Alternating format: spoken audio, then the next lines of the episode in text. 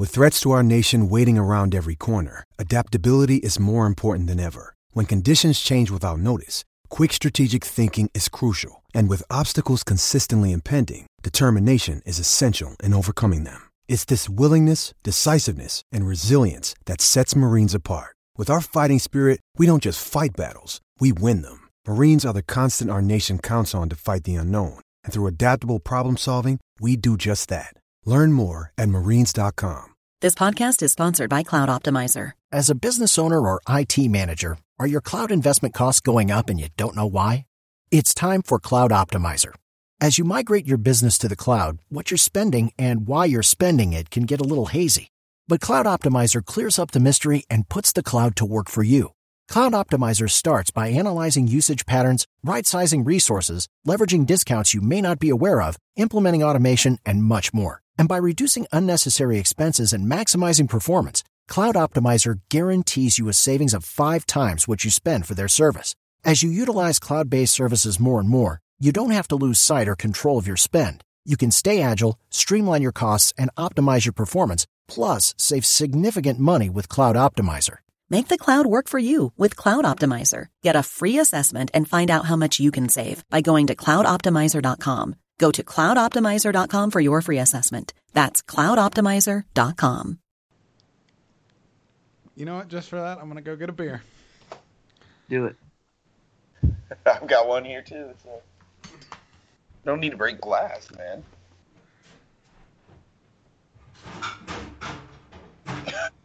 Good lord. What is he doing? I have no idea.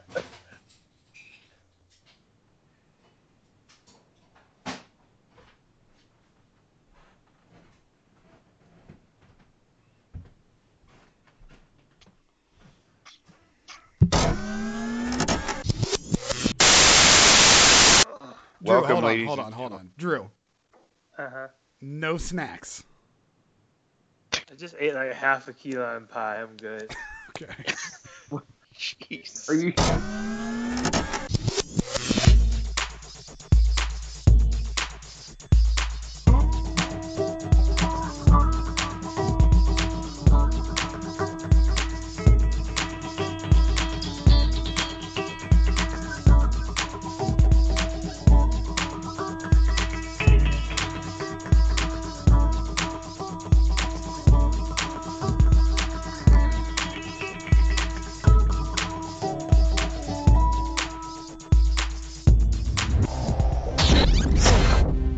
Welcome everybody to the Hammer and Rails podcast, where tonight, this morning, this evening, this afternoon, wherever you may be, whatever time it is that you're listening to this, we will be discussing the fate of Use Purdue baseball, who has lost eight of their last nine. No, no, of course not. We do feel bad for Purdue baseball, but obviously the topic du jour, if you will, is the basketball team is on to the Sweet 16, having beaten Cal State Fullerton and Butler. So we have right here nice fresh boiler gold from People's Brewing. People's Brewing, throw us money and we'll spot. You can sponsor us and we'll sell beer for you. But uh, yes, we have a four-man pod tonight. First of all, we have fresh back from Detroit.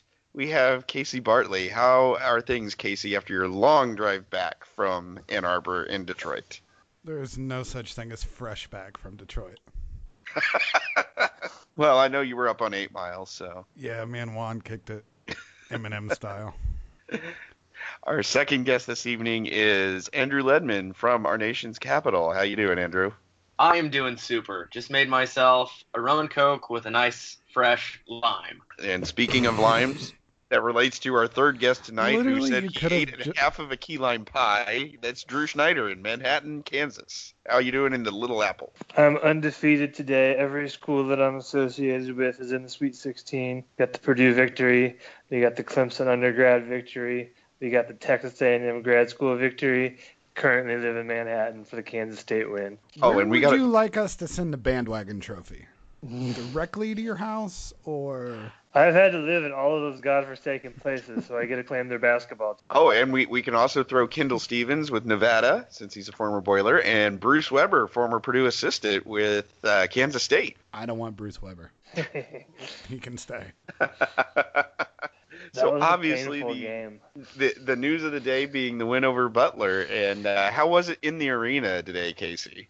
To be honest, it was ruined by the fact that Michigan State fans had all the tickets. It it as good of a game as that was between Butler and Purdue, it never like neither crowd fully was able to like fill the place because like 70% of them were Spartan fans. I'm so glad that 70% of the fans got to watch Michigan State lose. I feel like that's almost better than having a lot of Purdue fans there, is having a lot of Michigan State fans have to like sit through and watch them lose. That I makes get me very happy.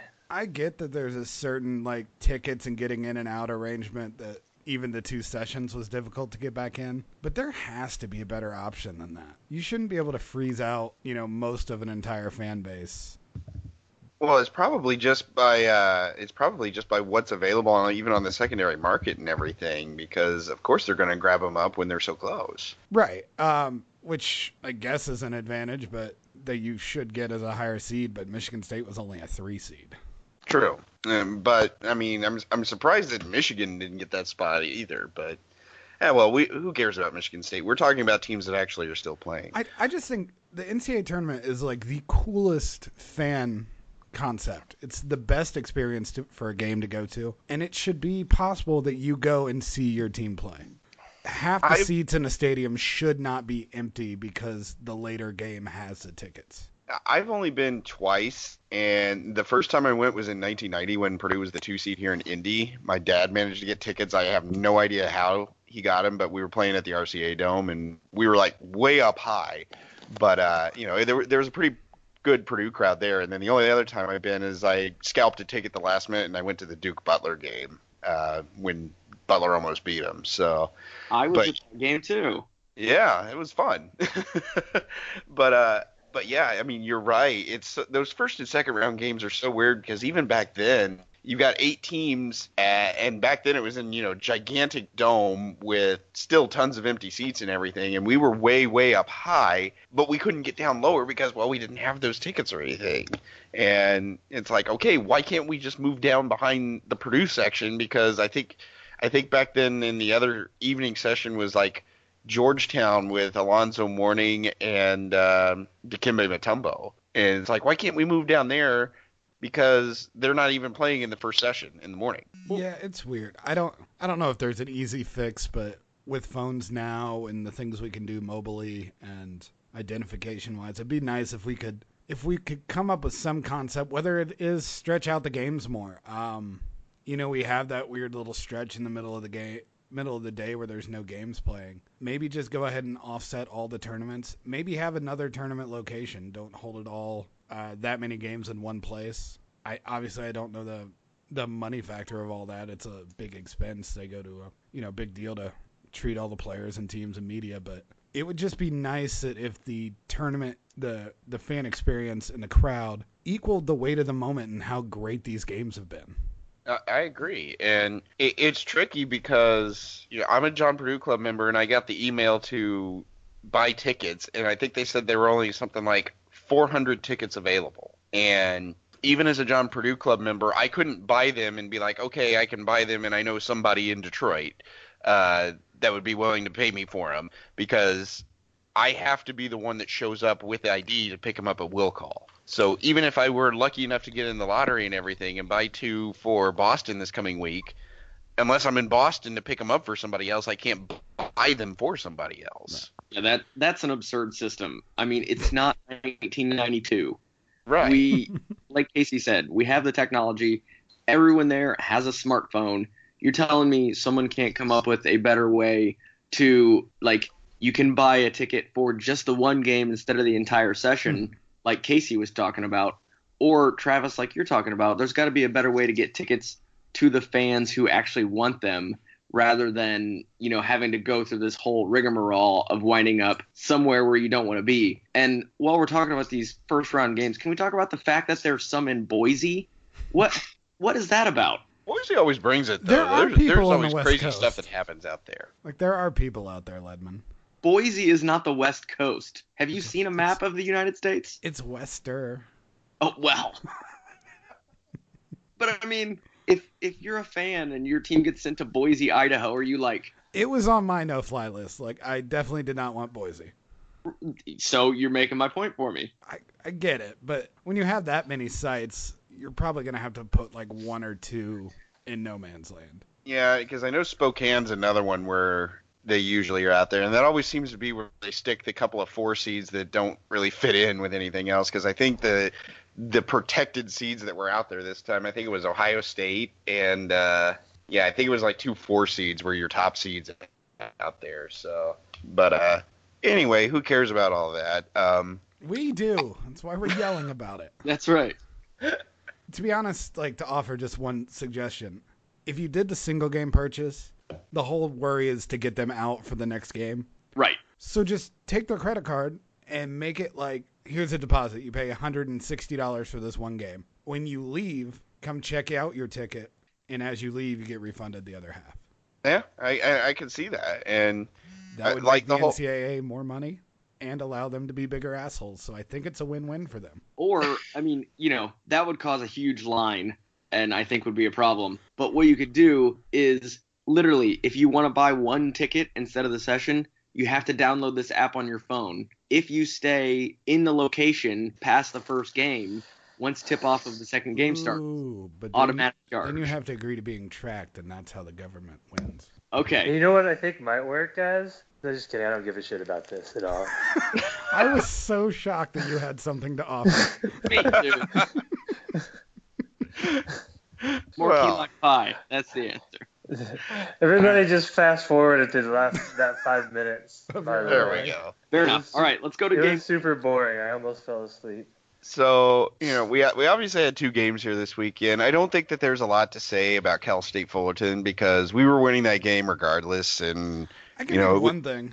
Well, yes, obviously. But uh, you know, I on the play that Haas got injured, and it's just to me it's absurd that he gets hooked and thrown to the floor. I said, And we've all seen it is it is a regular 20 foul. times this year. Yeah. Oh, more than that. Yeah, and, and it's just like, you know, we're gonna have that uh, what if factor now, if and when we lose a game here in this tournament, and it, it's just gonna be just ridiculously unfair that he's not gonna get to finish his season because some anonymous forward from Cal State Fullerton hooks him and throws him to the floor when they're down 20 points, and it's just ah, yeah. And that just pisses me off. There- There's got to be there's got to be something. It's like Yeah. we're we're owed justice for that. Yeah, I don't even know the guy's name. I mean, I No, I, tell you. it- just just some guy. He was out of position. He there was no way he was going to get the rebound and everything, and he hooks him right under the uh, right under the armpit and pulls him to the ground. It's ridiculous. Yeah, I it's tough because this has literally been an issue for four years and it has not gotten better at all. It's a talking point every year, and I don't want to hear this. Painter should yell more on the sidelines or talk to officials. I guarantee you he does. You can watch him do it. That's if you've ever played a basketball game, officials don't like you yelling at them. It doesn't work the way you want it to. I, Or I- like the fans think it does. Every mm-hmm. fan on Twitter thinks, oh, if Painter would just yell more, we'd get all the calls. Yeah, he needs No. to get mad and get a tech because you know Izzo gets mad and get a tech, and that changes everything. Uh, whatever. what would Izzo do? That's how I live my life. Yeah, he would lose, and I probably don't want to do what what Izzo would do, but that's usually uh, prosecutable in a court of law. it is a systematic issue, like a lot of things, and it's hard to. Basketball is such such an open world with all the leagues and all the variables and all the different conferences and NBA and AAU. It's it, it's almost a problem that's too big to tackle, but you would think in college basketball you would have a better answer than just continuously letting the same thing happen over and over.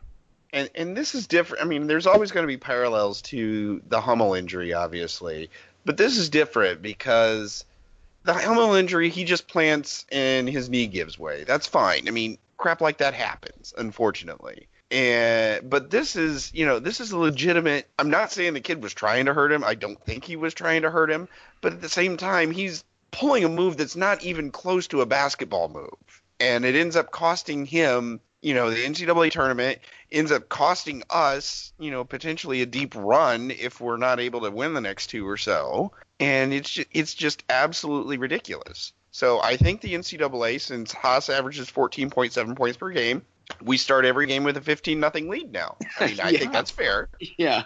Okay. I I'm I'm I- fine with it. I mean, I'm not because I can't think of. I mean, do you know how bad Purdue is with a 15 point lead? well, we'll deal with it. We we don't. Yeah, true. We'd be down 30 at half. But uh, obviously today, you know, transitioning here with leads and everything, we had the 10 point lead and it gets down to two, and Butler gets a run out and then with a chance to tie. How about that block from Vince, though? I mean, I mean, that was- was just incredible. We had pretty much in a span of a minute two career defining plays. Right. Vince Edwards coming down, chasing that block, really showing off the extra athleticism that he has this year. Um, the effort, the timing, the intelligence, all of that to be able to make that play. And then at the other end, when Dakota comes up and finally breaks through after a three minute offensive, just hell of offense. Just we barely got shots up. We threw him the ball. We invited them back in that game. And I Dakota agree. was able- It's like, oh, okay. It- it- in that three minute stretch, it's like we completely forgot every fundamental rule of basketball. We didn't attack. We had nothing going to the basket. All we're doing is weaving out on the top of the key. And we're like, oh, well, get it to Carsen. Carsen will do something. Well, Carsen can't do anything when he's dribbling into three guys. And I mean, I kind of it's think part of it was Carsen's fault though, and I think that's why Painter sat him out. I think Yeah, he wasn't I think good. he's he spent a lot of time just sort of dancing and dribbling around the three point line, and then I feel like that's I feel like Painter pulled him out of the game because he was dribbling the ball during that three minute stretch way more than he probably should have been. Yeah, but Vincent got caught up too. The big thing is th- that is the exact moment where having an Isaac Haas on your team is the biggest advantage you can ask for. Absolutely. Right. That is when we just get him the ball and they have nothing they can do.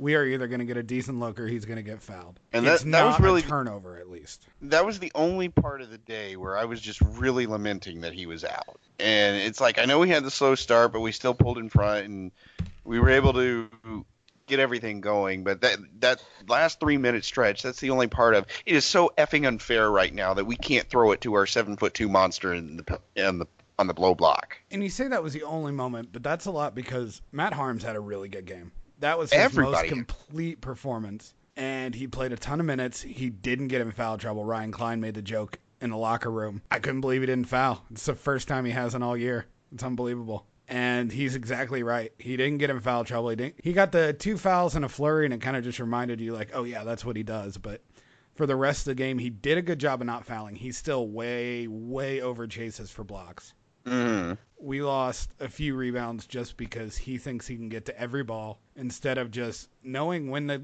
when the guy is covered and has a tough angle. It's better to just sit back, block out, use that 7-3 frame and get the ball.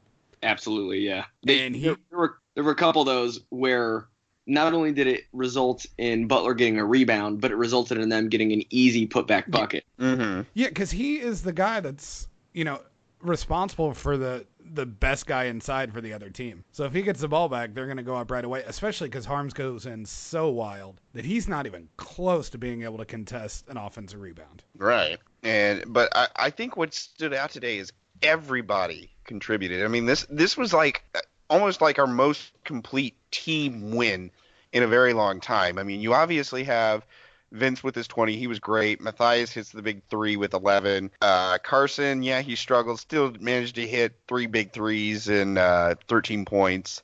But you look, you look at everybody else. You have PJ Thompson, who from He came Yeah. back from the dead. and and he had a solid game against Fullerton too, because he I think he had 12 against Fullerton. Mhm. But you know he hits a, he gets those first five points when we weren't getting anything offensively, and then he had I think it was seven straight there to start the second half. You know, 14 points from him is great. We don't normally get that from him, and that's the kind of thing that we're going to need going forward. And then you look at the bench too. You get Grady Eifert had a huge putback there, and three big rebound, five rebounds Five total. rebounds from Grady Eifert.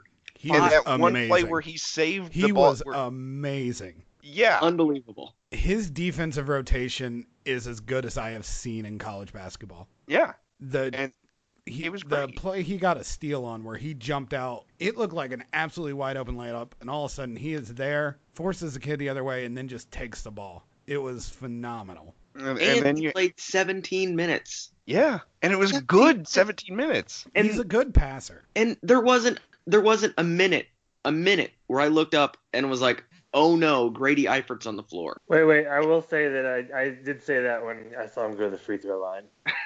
Uh, Hey, but, st- but Every still. time he does It was the free off throw a line, made I go, basket oh, though, no. so you already got the two points. exactly.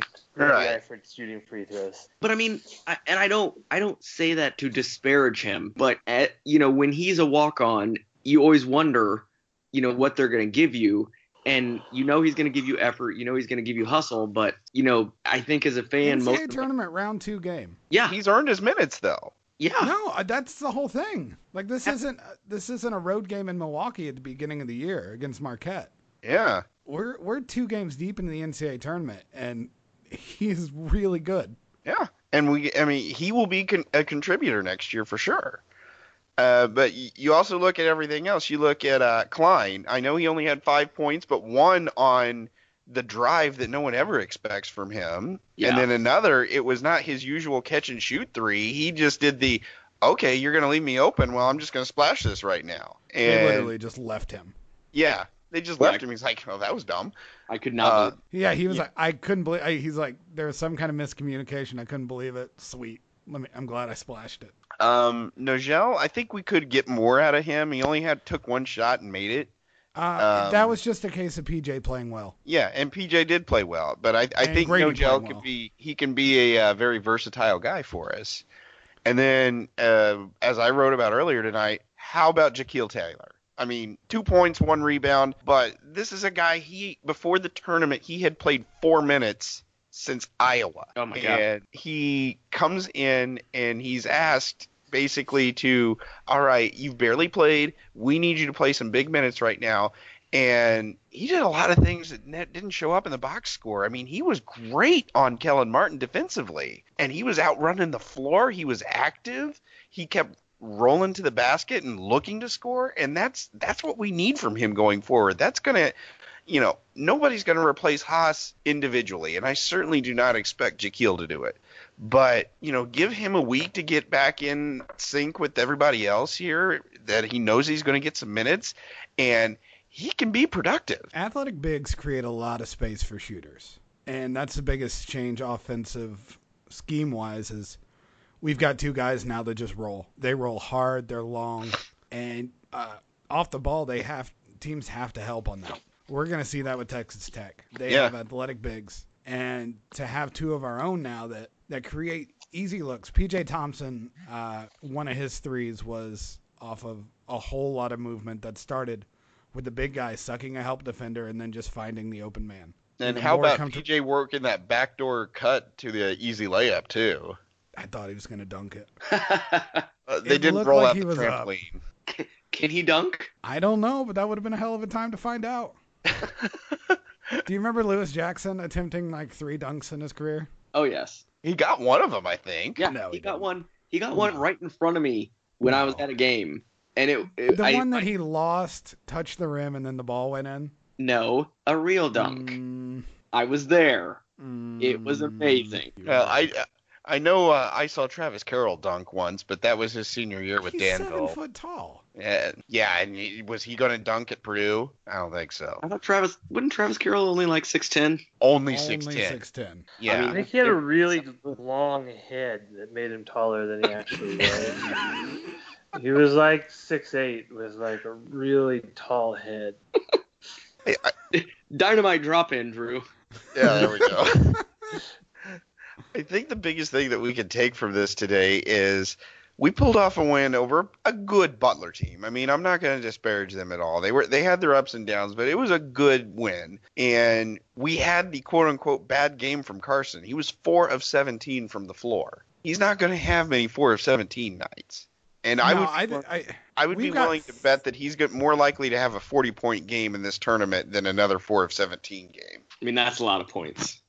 in a tournament game, that's a lot, a lot of points. But that's what I said. He is more likely to have a 40 point Yeah, game we just saw and him to go four for of 17 in 17 the again. I think he said another four for seventeen. Yeah, another yeah, but we 4 just saw him do that in a tournament. I- We've never seen He's him not put up- doing it again. He, okay, well that it doesn't matter. He's it's gonna fall somewhere in between. We've had three straight bad to not good Carsen games Yeah. after almost a full season of great Carsen. Yeah, he's gone 4 of 16, He 4 is- of 12, 4 of 17. So I immediately regret everything that I just said. He he is primed to have a bounce back, but at the same time, big games, tough spots, he does tend to press the issue. And he was and you got to know that there is a mental like Haas isn't here. We don't have our release valve anymore. It's Yeah. got to be me. Yeah. But that can't be the mindset. It's got to be us. The ball's got to move. Um, Mhm. Dakota had a couple really tough shots that he made. Vincent's capable. I mean, Vincent was the best player on the on the court. Oh, absolutely. He was incredible, and he's the one that's going to take up a lot of those ISO possessions that Haas has Right. because Eh.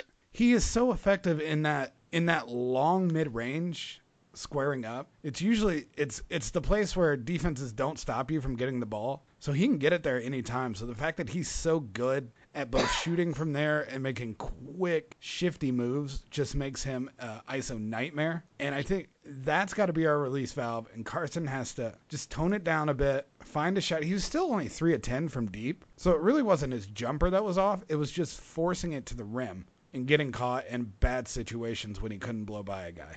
Yeah, and he had, he only had two turnovers, but they came in a huge spot because they were both at the end. I feel like he was looking for fouls driving to the basket that they weren't that weren't there. There there feel were a couple that should I have feel been like called. three or four, three or four of those drives to the basket, he went up looking for somebody to run into, and did and didn't get the call. Um, I think that that was part of the problem. I feel like you probably should have probably had somewhere between six or eight more free throws, which would have obviously changed the score line around a little bit. I- I just know Dakota's shot, depending on how far we go, that that's one of the biggest shots that we have had in an NCAA tournament game ever. And he had he actually it's the second time he's done it because he hit a big one late against Little Rock that should have put the game away. And uh, they went down, and uh, I, I we think know it put what us up happened after four. that. We know what happened after that. Yeah, yeah, exactly. But he hit one that should have stopped the bleeding, but it, instead, you know, we just laid there and bled out.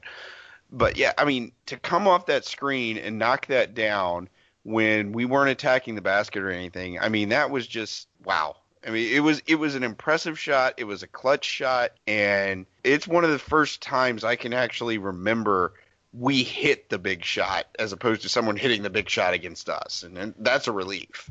Mentioning Little Rock makes me think of Texas Tech. Hold Same on. coach Chris Beard. I'm not moving on entirely, but Okay. um, I- I think the thing with Butler, the thing I was most excited about getting into the NCAA tournament was not playing a Big Ten team for a while. Yeah. I really think it's a it's a disadvantage to Purdue to play teams that are used to them because so many of our guys are so that have been around so long in the Big Ten they all know and playing Butler is like playing another Big Ten team because they know all our guys. Absolutely. I think that was as tough a second round matchup as we were going to have. And I think the fact that we were able to overcome that, able to win despite Kelan Martin going off for 29.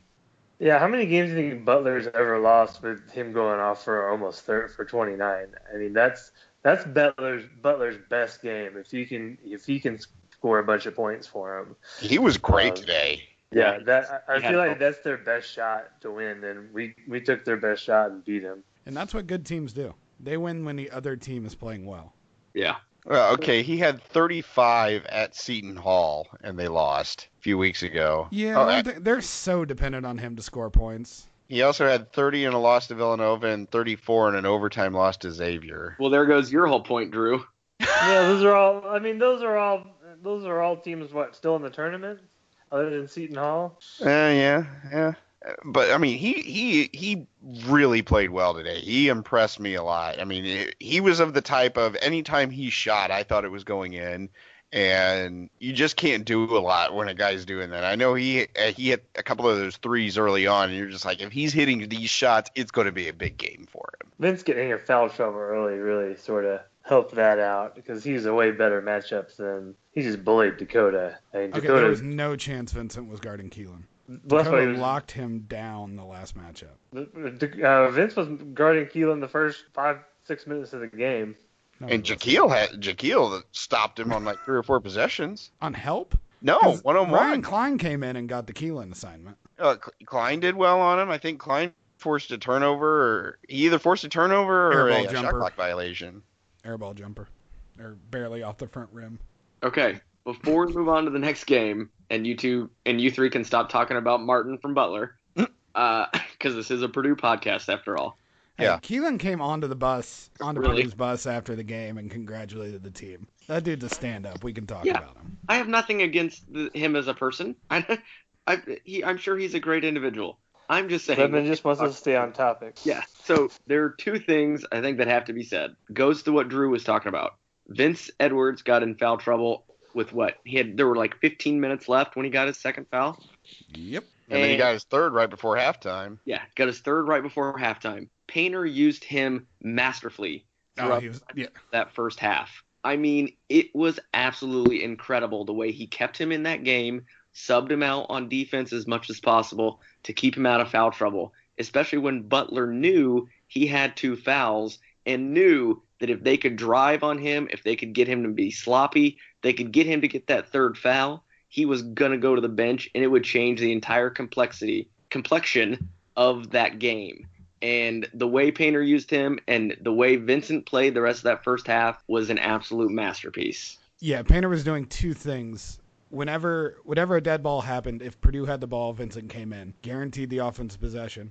And then anytime there was a dead ball and it was a Butler possession, he came out. And then the other thing, he put Vincent on Thompson, which is not normally who he would guard. Thompson's a little guard who just can't shoot. So Vincent could just play off of him and not get his body into him. It was really, really well done. I agree. And know, th- this was probably one of Painter's better coached games, especially with the, you know, you have only 48 hours to adjust to losing a major part of your offense. And we still managed to put up 76 points, which is pretty good considering what we lost. Yeah. I mean, the other thing I was going to say is it, it kind of goes together, but I mean, just what kind of a game Vincent Edwards had. I mean, I know it was mentioned before, but six of eight from the floor, two for two from three, six for six from the line. Um, I mean, he he did have some struggles there in the second half. He had those turnovers that were pretty big, but I mean, you know, 20 points, uh, four rebounds, two assists, a steal, a block, and the block couldn't have been bigger. Um, I mean, this was probably the best game he's had this year. Mm-hmm. And that's that's the type of game we're going to need to move forward. Exactly. He had that sweet little drop off to PJ for the layup. Yeah. That, that was one of my uh, personal favorite uh, plays. I want to say this was his fourth uh, NCAA tournament game where he's had 20 points or more as well. Because uh, even even in yeah he had 21 in both uh, wins last year. So Vermont and Iowa State, and he had 24 against Little Rock. Well, he played like 50 minutes, didn't he? Uh, I think so, I think something like 49 minutes. 40 yeah 41 minutes. But he had a tw- he had a 24-13 against Little Rock, so it was not his fault we lost that game.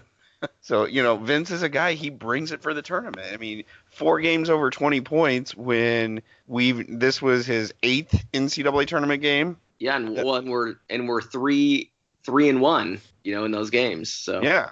So, you know, as long as we get this Vince the rest of the way, I think, I think we're going to have a good shot. What one game did we lose? Little Rock, Who coached that? some guy. Is it some guy we're playing next week?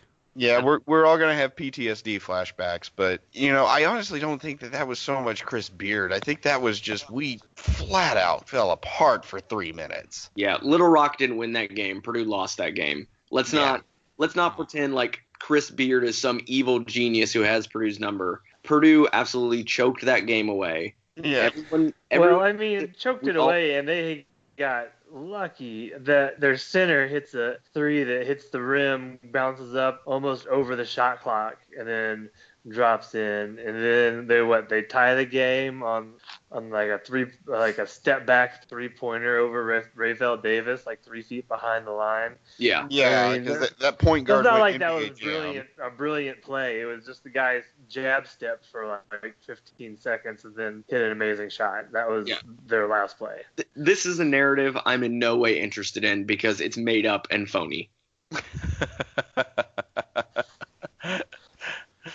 which part is phony? It, the fact that the coach has anything to do with the reason we lost this game. Again, I don't think the opposing coach had any reason. we had a 13 point lead with three minutes to go and tripped over our own dicks.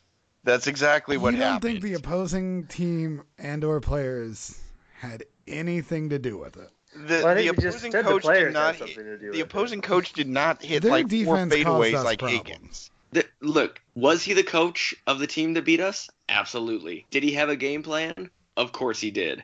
Was his game plan the reason they won? Absolutely not. The reason they won is because, as Travis said, we basically fell all over ourselves to hand them the game. And as Drew said, they hit shots that were just absurd that had nothing to do with coaching. It wasn't like, hey, we're going to give our big center the ball. He's going to shoot this ridiculous shot and it's going to miraculously fall in. It But was to this day, were- I'm still not sure he got his foot behind the friggin' line for were, a three. They were hitting up All right, desperation. that I- my main point was to segue into Texas Tech talk, not No, talk about Tech. Little Arkansas eight years ago. All right. Well, we, we can do that. So let let's take a look at Texas Tech. They were they are 26 and 9. They were 11 and 7 in the Big 12. Um, if you're wanting to look at a common opponent, they beat Northwestern on November 19th, 85-49, and that was the first sign that we might have had a problem with Northwestern this year. Um, their their only non-conference loss was to Seton Hall by 10 in a uh, something called the Under Armour reunion in New York. Uh, but they did they did struggle in in uh, in the Big 12. Uh, they had a four-game losing streak near the end of the season, where they dropped games at Baylor, at Oklahoma State, at home to Kansas, and at West Virginia. It's important to note that was while their best player Point was guard. either out or injured, Keenan Evans. Okay. Who's been suffering with turf toe. and they also barely lost those games too. Yeah, lost by two, by eight, by two, and by ten. Uh, probably worst loss that they had was they lost by 18 at Iowa State, and Iowa State was 13 and 18. Um, you know, pretty decent team. Obviously, you don't get a three seed without being decent. Uh, eight and seven against Tier One uh, RPI. With they did have a Tier Three loss, which uh, I'm trying to look see which one that is. Actually, Iowa State. yeah, it's got to be Iowa State because they were 143 in the RPI. So uh, strong defensive team too. Um, that that's really what stood out to me in their first two games here against Stephen F. Austin in Florida. They are very athletic defensively, and I think they kind of wore Stephen F. Austin down. Uh, Stephen F. Austin had him on the ropes and then just kind of ran out of gas in the last five minutes. They have I 10 mean, players the- that play yeah. double digit minutes. How many? The many? game plan against Ten. them is pretty easy. That the game plan against Texas Tech is easy. If you shut down the man bun, then you you're gonna beat them. Like he has to score for them to win. If he doesn't score, they who? don't win. The man bun. For who? Have you not been paying attention? Texas Tech. Houston? Oh, Am I Texas confusing Tech my has a man Texas bun? schools? I'm, yeah, I'm thinking you're thinking of Houston. You're big guy. thinking of the Houston guy, ah, dummy. Yeah, I've been drinking all day. Do we not have a man bun? I wish I we said, had a don't man act like. I'm stupid. Hold I need on. to look this up. Wait. You're so you thinking should- about Gray on Houston. Casey, you you're probably looking at KenPom right now. Can you tell me something about Texas Tech that will help me understand them a little better? All right. First of all, like I said, they have 10 guys that play at least 10 minutes. That's insane. All their big guys, it is literally a rotation. Tommy Hamilton, 6'11, he's their biggest dude, 250 pounds. He plays 36% of their minute. Their other big guys, Norense Odiase, is 6'9, 245. He plays 37% of their minutes. And Zach Smith is 6'8, 220. He plays 30% of their minutes. So So they pretty sound- much they they, sound have three long- guys that play center. they sound longer than beefy. Yeah, they're long and athletic. Okay. That's that's their entire team. Keenan Evans is the smallest guy. He's 6'3". A lot of their guys have a good sh- three-point percentage. They're 97th best team at the three-point line, shooting 36%. But they don't shoot a ton. Pretty much they have two chuckers, Keenan Evans, who's only a 33% three-point shooter, and then Jarrett Culver, who's 54 of 136 from the three-point line, which would be good enough for fourth made three, fourth most made threes on Purdue's team. Um, nationally, three-point attempts compared to field goal attempts, they're 273rd in the nation. So they are going to try to get the ball inside. They're going to use their length. They're going to drive. Um, they they want to get shots up at the basket. Normally that'd be fine. Now we have to worry about Matt Haarms really fouling out. Yeah, that's my Butler's a small question. team. This team is going to give Haarms a lot of trouble. And I think it's going to be one where we're going to have to be smart. And if they're going to be driving to the basket, we got to be smart and step in front for some charges. Uh, try and get them in foul trouble that way. I know you only draw like two or three offensive fouls a game, but you know if you if they're relentlessly attacking the basket, get out and you know, try to step up. I know Eifert uh, tried to at one point today, and you know, got a BS call against him. And uh, but Haarms yeah, drew a nice charge. yeah, that's Yeah. He, he he drew one, and then I think he tried to draw another and wasn't able to get it. But yeah, it, it's going to be you got to stay in front of him. It seems like, and that's going to be our challenge. But I do think that we're a more athletic team, unfortunately, with without Haas. It's it's just a fact. We're more athletic. Um, it's I- it's just going to be every dude on the floor has to go at balls. They all have to play like Grady Eifert. Yeah, I do think that the week off to adjust to life without Haas um, will greatly assist in that, though. Oh, huge. Well, because I mean, remember, remember back when Robbie hurt his knee. You know, not only did we look terrible in the second half of that Minnesota game, but you know, we go into the Big Ten tournament and what would he score like 40 points against Iowa? I mean, Oh yeah, that awful game against Minnesota and Indy. Yeah, that was terrible. whoever it was. I mean, it, it was it was just terrible. We looked like we had no idea what we're doing, and it was because I think it it was very close to when that happened. So at least now, like Travis said, with a week off uh, between, we can maybe tweak how we're doing things, tweak the defense a little bit. Um, because, like you said, we are more athletic, we are quicker. Maybe we go on the pick and roll a little bit differently. Maybe we go against screens a little differently. Um, but you know, we got to use what we have at this point because as much as we would all love Haas to pull a Willis Reed, you know, he's not coming out of that locker room. The one nice thing with how our rotations went, and I talked to a lot of Purdue players about this this week, it's kind of like we had two different teams all year anyway. We had the squad when Haas was out, and we had the squad when Haarms was out. Now it's just we're always playing the way when Haarms is there, because Taylor does the same thing. So I don't think it's as big of an adjustment as it would be for most teams, or as it should be, just because we've all we've been like a two-faced team this year. We No, I- have I agree. styles to play. I agree. Haarms isn't having to come in and play the Haas role.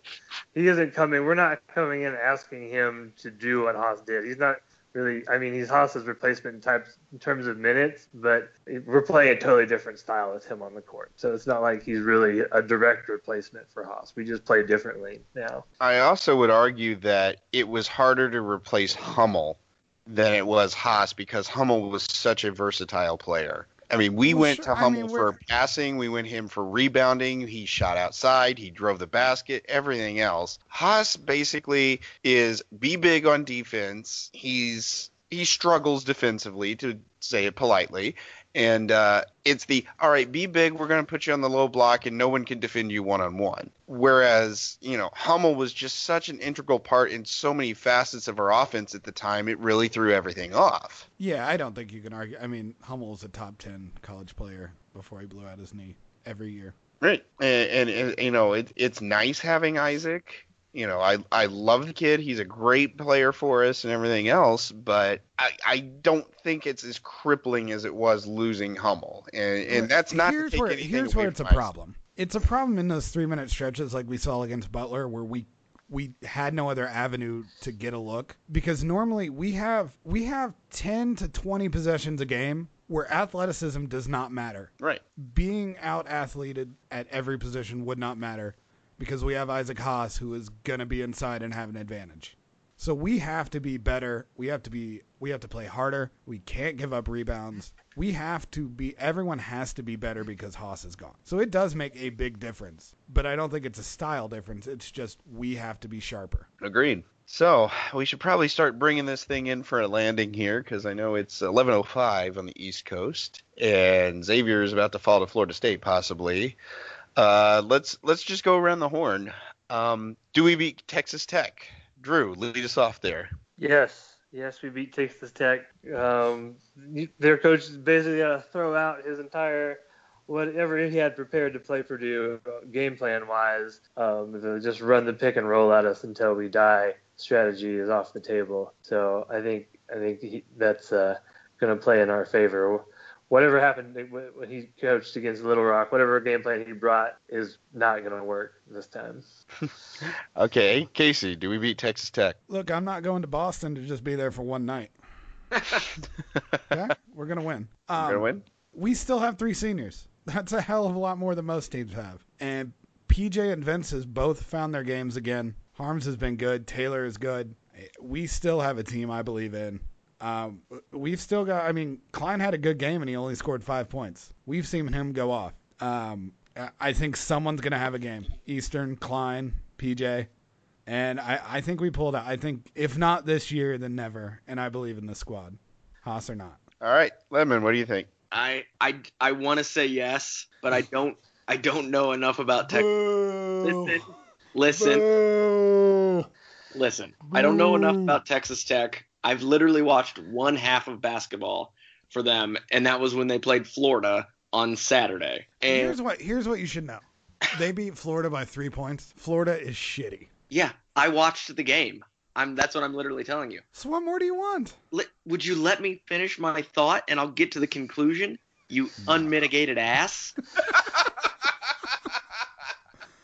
What does that lawyer word mean? okay. My point is, I want to say yes. The last time I went to a Sweet 16 game was when we were down in Houston and we played Duke. And I'll tell you, Casey, since you're probably going to Boston, if they lose, you're going to be miserable.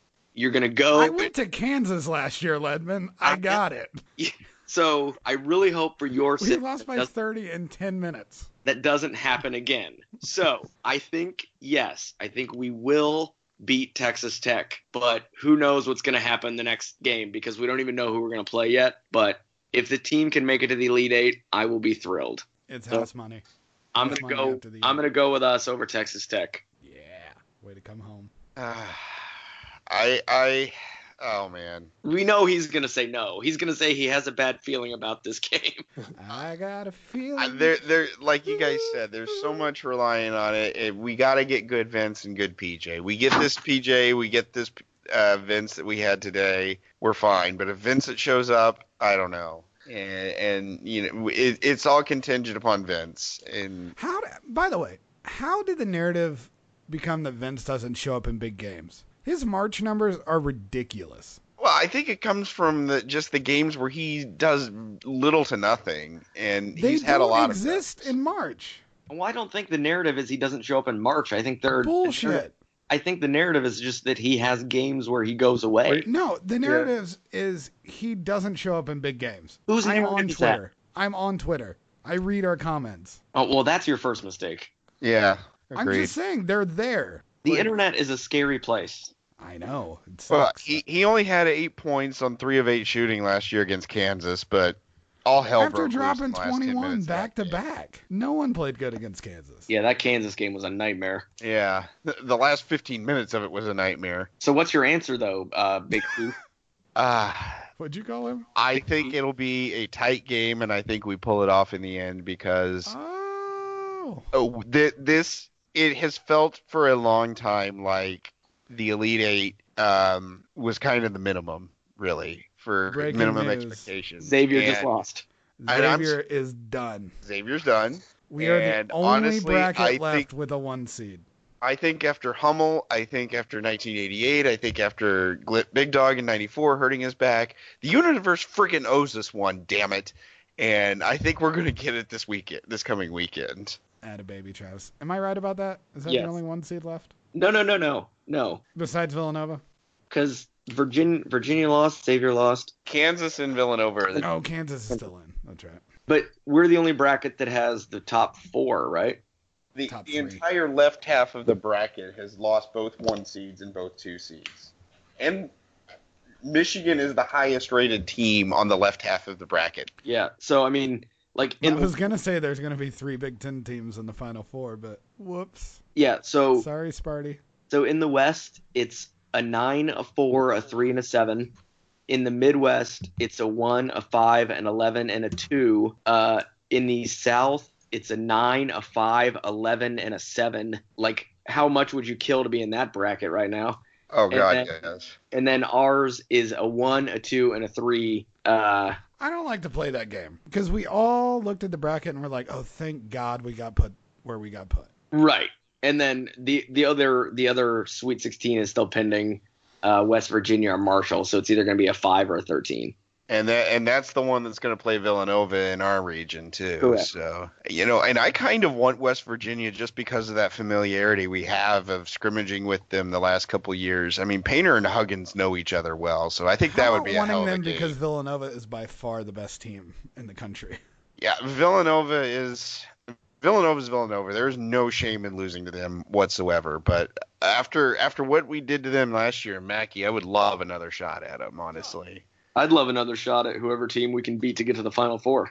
Yeah, I, I don't care if we would have had to you know beat Radford, honestly, as long Yeah. as we get there. I don't care if we have to go through Loyola, Chicago, UMBC, and like Buffalo. Doesn't matter. Sounds great. Well, I think that'll uh, that'll wrap things up for us tonight, and uh, we do appreciate you guys listening to everything in RNA and Ramblings this year. And I know I appreciate Casey and Juan for handling everything in Detroit this weekend. They did a great job. Casey's going to go to Boston, assuming his credential gets approved, which it probably will. And uh, we're keeping this train rolling for at least another week, and it's a lot of fun. And this is this is what we've waited for, and hopefully they'll keep going through it. So, does anybody else have any final thoughts? Yeah, I'm not ready to say goodbye to this team. Neither am I. Well, for Casey, for Andrew, and for Drew, uh, this is T Mill from HammerandRails.com. We appreciate you listening, and boiler up. Boiler up.